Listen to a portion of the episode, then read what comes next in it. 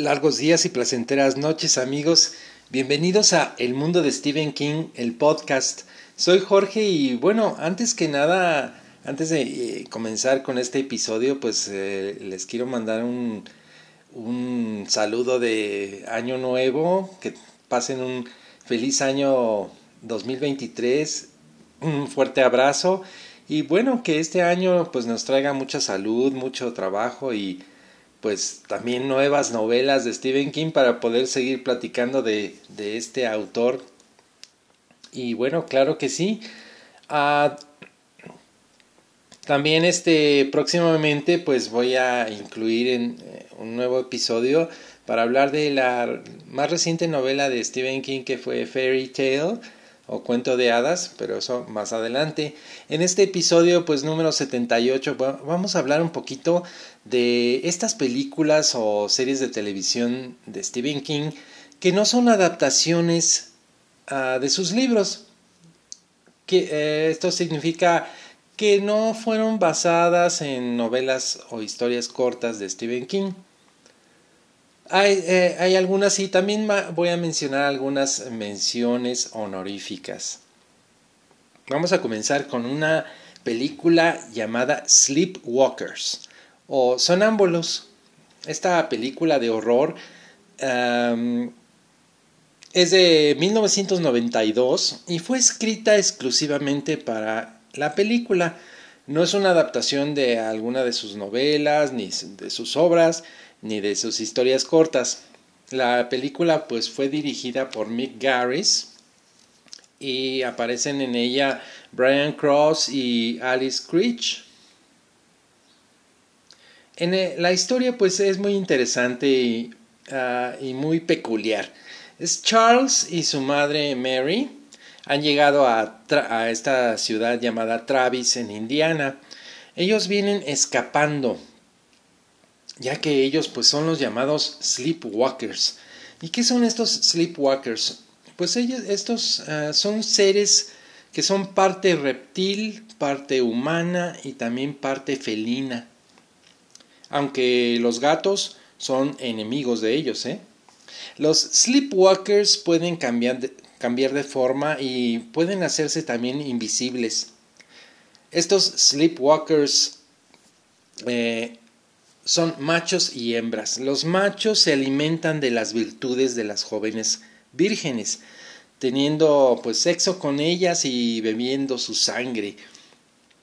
Después pues deben pasar este alimento a las hembras, teniendo a su vez pues sexo con ellas. Ya que Mary y Charles son al parecer los únicos seres sleepwalkers que quedan ya en el mundo, su relación puede pues no se limita a la de madre e hijo, sino que tienen una relación pues muy particular, muy especial y muy perturbadora. ¿Qué pasa con este muchacho Charles? Pues él entra al colegio y ahí conoce a la bella Tania y pues ella resulta que se enamora de él. Ahí es cuando pues comienza la locura de esta película que resulta ser como una versión sangrienta de Romeo y Julieta. En el año 2020, Garris confirmó que existían pues, pláticas con Columbia Pictures sobre una secuela de Sleepwalkers.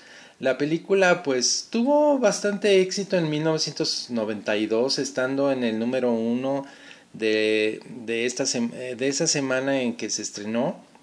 Y bueno, existe el rumor de que Tabitha King escribió una secuela de Sleepwalkers, pero pues hasta la fecha no se sabe si será una secuela o un reboot.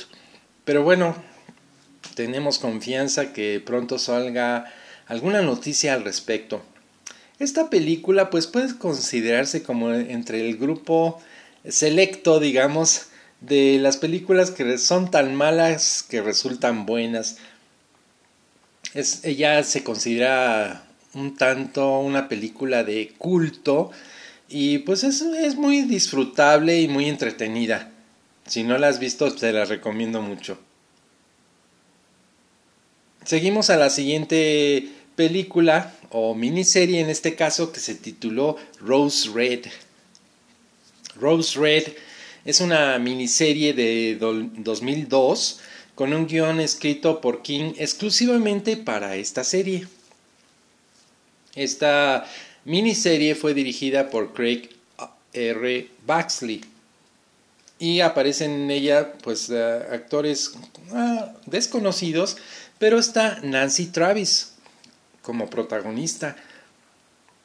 La historia pues trata sobre una mansión presuntamente embrujada y que se localiza en la ciudad de Seattle, Washington, y que pues se llama así, Rose Red, debido a su larga historia de eventos sobrenaturales y tragedias inexplicables.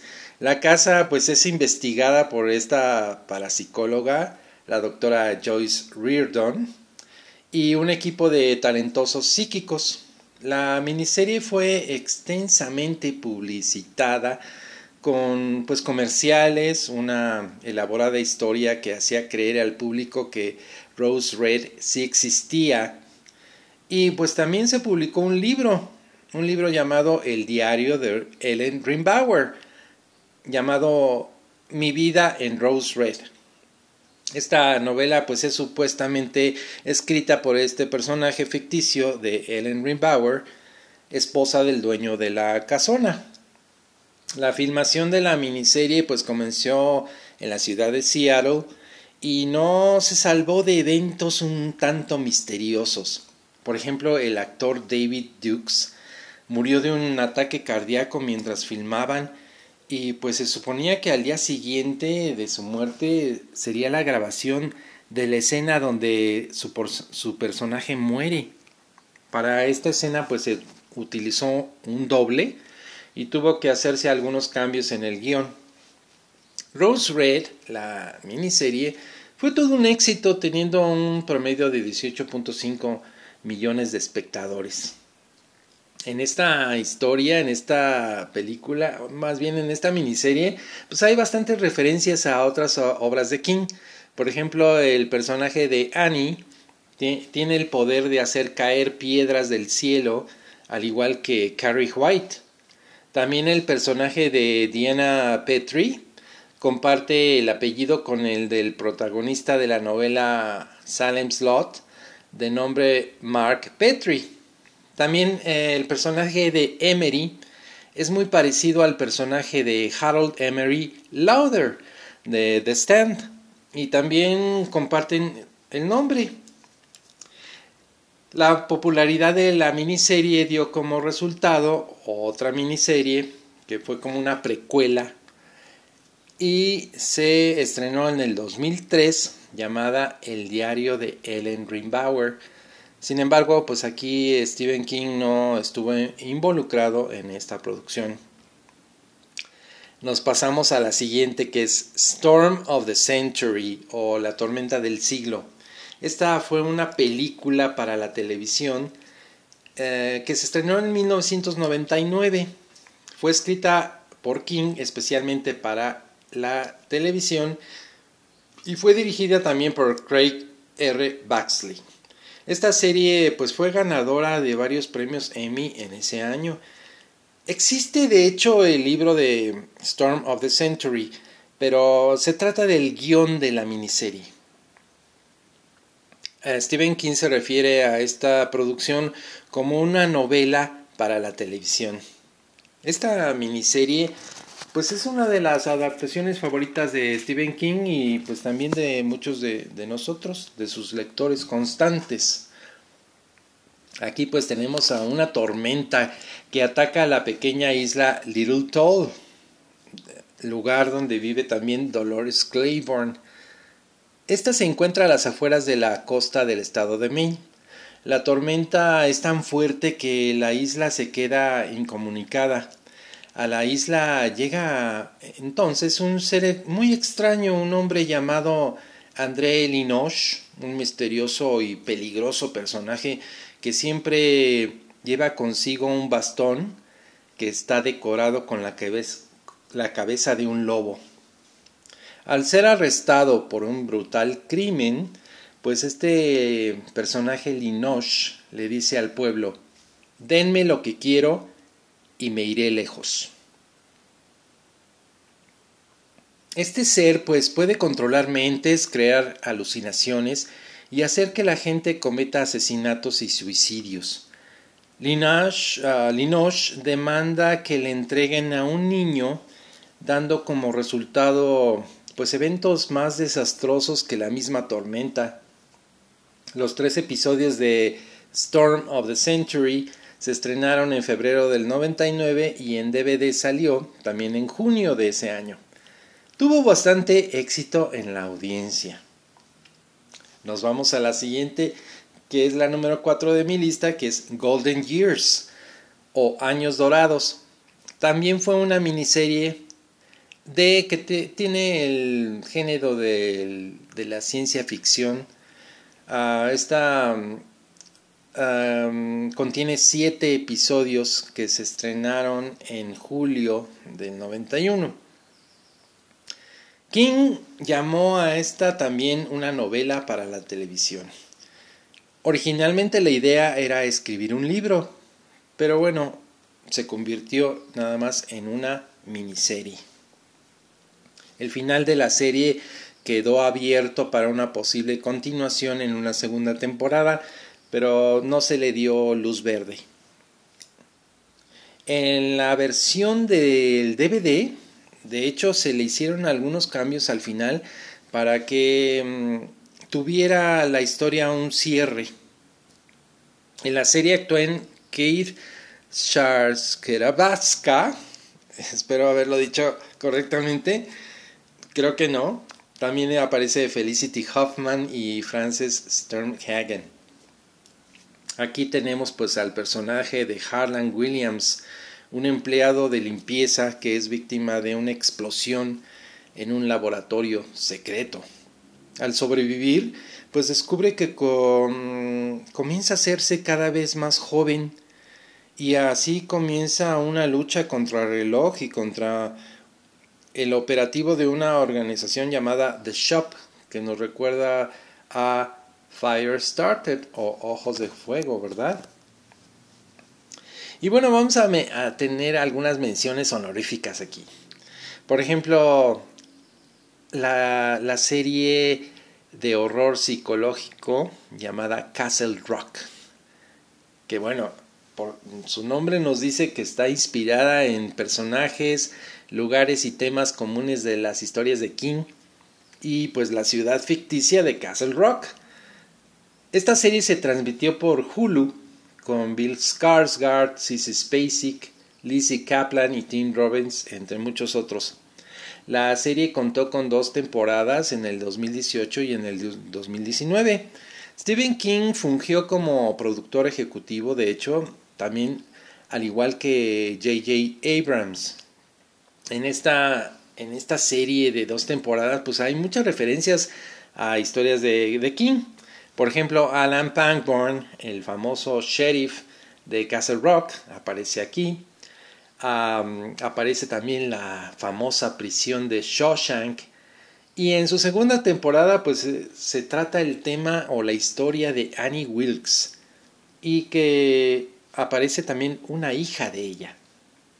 También hay bastantes referencias a la ciudad de Jerusalem Slot. Vamos a hablar de otra de otras películas que tienen historias especialmente escritas para eh, las películas. Me refiero a Creepshow en su película número uno y la película número 2.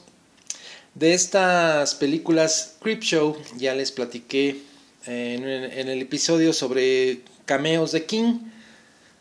Como saben, en Creepshow del 82 se incluyen cinco historias, tres de ellas escritas especialmente para la película.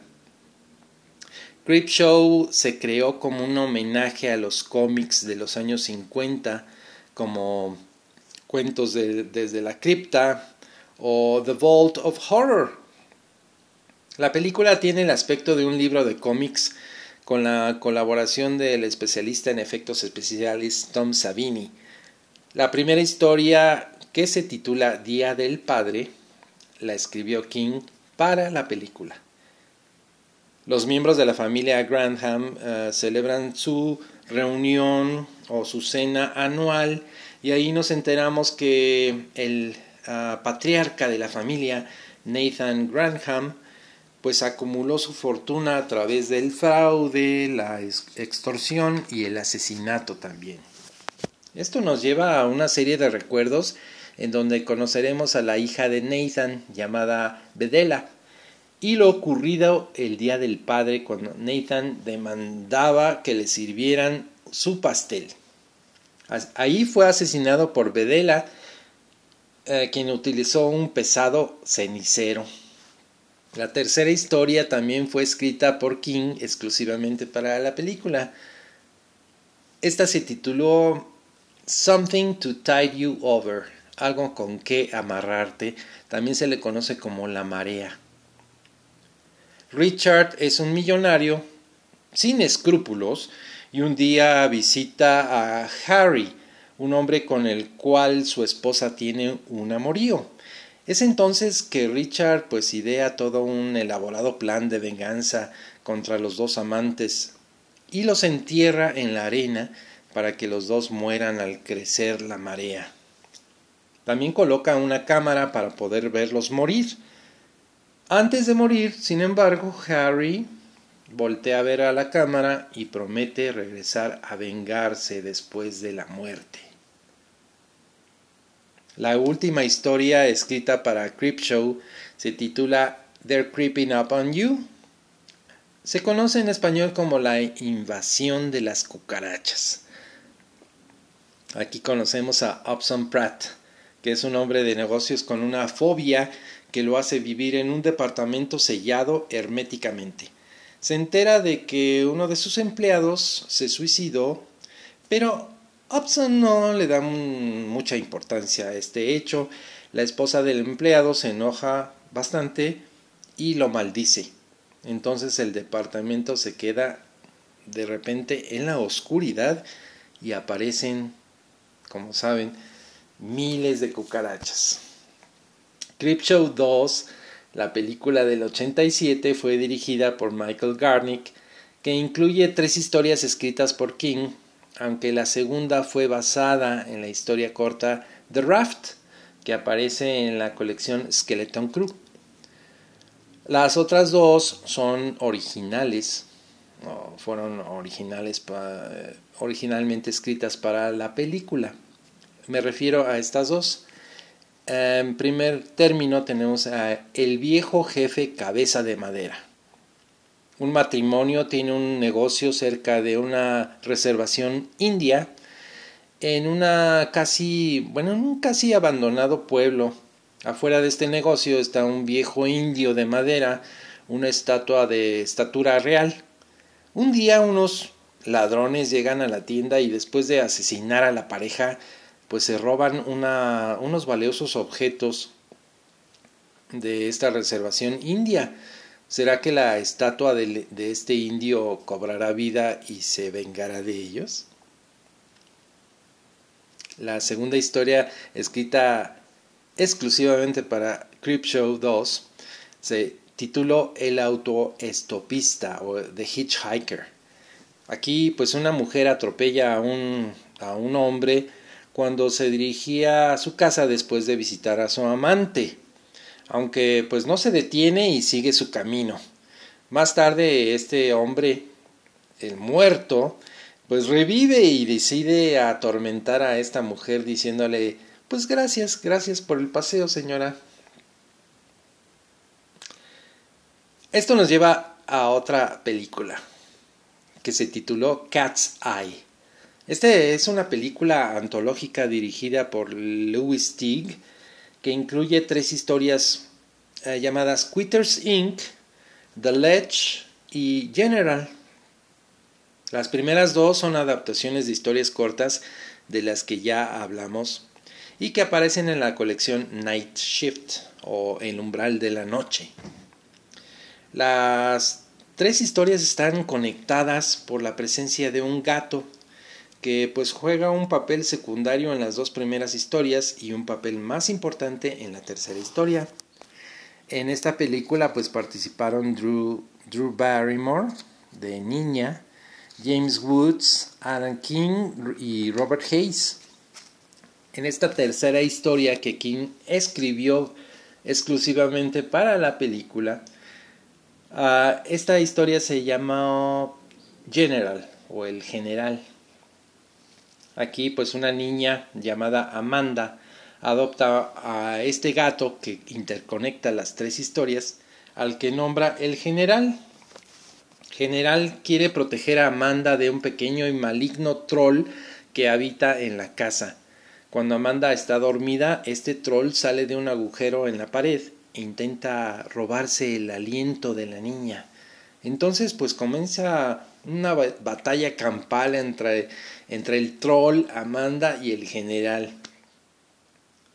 Es una, es una tercera historia muy simpática, aparte de que es un poco terrorífica, y está muy bien, muy bien hecha. El fin en, general incluye algunos easter eggs que resultan divertidos. Pues es muy divertido encontrar estos easter eggs sobre algunos personajes icónicos de King al, al principio de la película. Esta película Cat's Eye pues resulta ser una película muy efectiva. Incluye pues comedia, drama y terror psicológico. En general tuvo, tuvo muy buenas críticas y fue nominada al premio Fantasy Film Award en el 87 y Drew Barrymore también fue nominada al Young Artist Award. Y bueno, ya para terminar vamos a hablar de, esta película eh, titulada In the Tall Grass o En la hierba alta. No se basó realmente en una novela o una historia de historia corta de King, sino fue una colaboración entre King y su hijo Joe Hill. Esta novela corta pues se publicó originalmente en dos partes, en julio y agosto del 2012, en la revista Squire. Más tarde, en octubre del 2012, la novela se publicó como audiolibro y también como libro digital. También se publicó ya eh, dentro de una colección de historias cortas, pero de Joe Hill. Esta colección de historias de Joe Hill se llama Throttle y se publicó en el 2019. En esta historia pues tenemos a Cal y a Becky. Ellos son hermanos inseparables. Al enterarse de que ella de que Becky está embarazada, pues sus padres deciden enviarla a vivir con unos tíos hasta que nazca el bebé. Cal, su hermano, pues decide acompañarla durante este largo viaje. Después de haber manejado durante tres días, pues se detienen junto a un sembradío y ya, ya que escuchan la voz de un niño que pide ayuda, los dos hermanos se adentran en la hierba alta para ayudar a este niño, pero no lo logran. Sin embargo, se pierden en la hierba. Y esta parece alejarlos cada vez más uno del otro. Becky y Cal pues tendrán muy extraños encuentros dentro de la hierba, como por ejemplo un hombre que se dice ser el padre de Tobin, el niño perdido, quien la guía a Becky hasta un lugar donde encuentran el cadáver de Natalie, la supuesta madre de Tobin. Existe también una roca que aparentemente muestra los secretos de la hierba alta. Y bueno, a continuación Cal, el hermano de Becky, decide tocar esta roca. ¿Qué pasará? Pues más tarde un grupo de jóvenes se detienen a escuchar, al escuchar la voz de un niño que pide ayuda y deciden entrar a la hierba para ayudarlo. Es una historia muy interesante, muy llena de terror y de suspenso. Te la recomiendo también la adaptación. Hay una adaptación de esta historia de la hierba alta que se estrenó en el 2019. Fue escrita y dirigida por Vince Censo Natali. En mayo del 2018, Netflix anunció haber adquirido los derechos para, para esta película y esta se comenzó a filmar en el verano de ese año en Toronto, Ontario. La película se estrenó el 4 de octubre del 2019. Tuvo críticas divididas. Hay gente que le encanta, hay gente que no. A mí sí me gustó porque está bastante fiel a la historia original. Aquí nos preguntamos quién diría que la hierba podría ser perturbadora y un tanto escalofriante. Como mencioné antes, la película pues es muy fiel a la novela corta y está muy bien filmada y actuada. La crítica pues como mencioné fue se dividió, pero pues en general tuvo buenos comentarios, especialmente de la audiencia. Aquí en esta película participaron Harrison Gilbertson, la isla de Oliveira, que también vimos en la, eh, la serie de Lock and Key, y Patrick Wilson, entre muchos otros, entre algunos otros. Y bueno, aquí este terminamos con esta pequeña pequeña o pequeño resumen de estas eh, adaptaciones o películas y series que no se em, no son adaptaciones directas de obras o historias cortas de King Espero que te haya gustado este episodio y nos vemos en el siguiente. Ya sabes dónde encontrarme y bueno, espero que pases un excelente año y nos vemos en la próxima donde vamos a platicar un poco de esta novela que mencioné, ya la más reciente de Stephen King que se titula uh, Fairy Tale o Cuento de Hadas. Hasta la próxima amigos.